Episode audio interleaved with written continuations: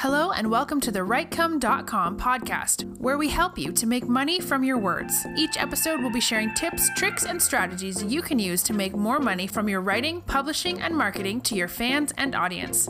Let's get started with your host, Barry J. McDonald.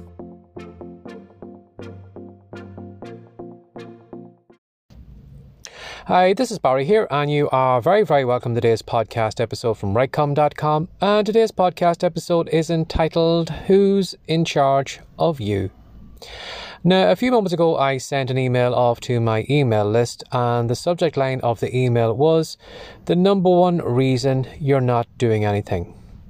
Now, as I said jokingly in that email, there's actually probably two reasons that you aren't getting anything done. The first reason is you could be as lazy as as sin and you may be as productive as a slot. And maybe that's the reason why you're not getting anything done because you're just a complete lazy arse. But there could be another reason why you aren't actually getting anything done, and for a lot of people, this is probably the number one reason is fear of other people. What you have done is you have put someone else in charge of your life. Because right now you might be afraid of maybe starting a blog, or maybe you're afraid of writing a blog post because of a complete stranger. Or maybe you are afraid of releasing your fiction book, or maybe you're afraid of even writing one because of a complete stranger. Or maybe you are afraid of recording a video because of a complete stranger. Or maybe you are afraid of recording a podcast episode because, yeah, again, a complete stranger. I could give you loads of different things that you aren't doing right now because of your fear of a complete stranger. Now, this complete stranger could be something, somebody that you will probably never ever meet, but you have them built up in your head as if they are this kind of dark, kind of menacing person who's in the shadows that is just waiting to see what you're going to do next and they are going to attack it. They're going to say that your book is horrible, they're going to say that your podcast is awful, they're going to say say your blog post sucks, and because of that, you aren't actually doing that. And when you think about that for a moment, you know how how sad is it that you are putting somebody else in charge of your life? You know, your life from cradle to grave, you are putting someone else in charge of your life. You are looking to them and you are saying to them, not maybe, you know, not actually maybe out loud, but you're actually saying in your head, what do you think I can do? Do you think I can write this blog post? Do you give me permission to write this fiction book? You know, is it okay if I maybe record a podcast? And that's what you're doing. You're putting those people in charge of your life. You are keeping yourself small because you are in fear of what other people are thinking of your content.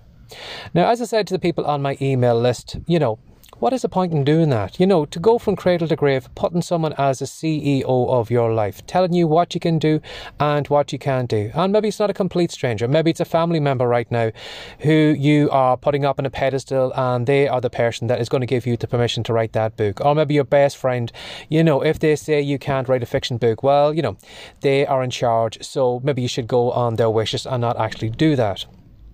And when you think about it, as I said, it's embarrassing. It's sad that somebody else has control over you. That somebody has the reins on your life and they are steering you in a direction that they want you to go in and not the direction you want to go in.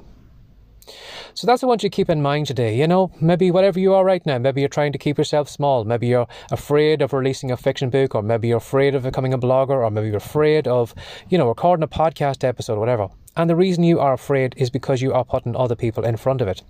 And maybe as a tip that maybe might help you out would be to lift the whole world out of your content today.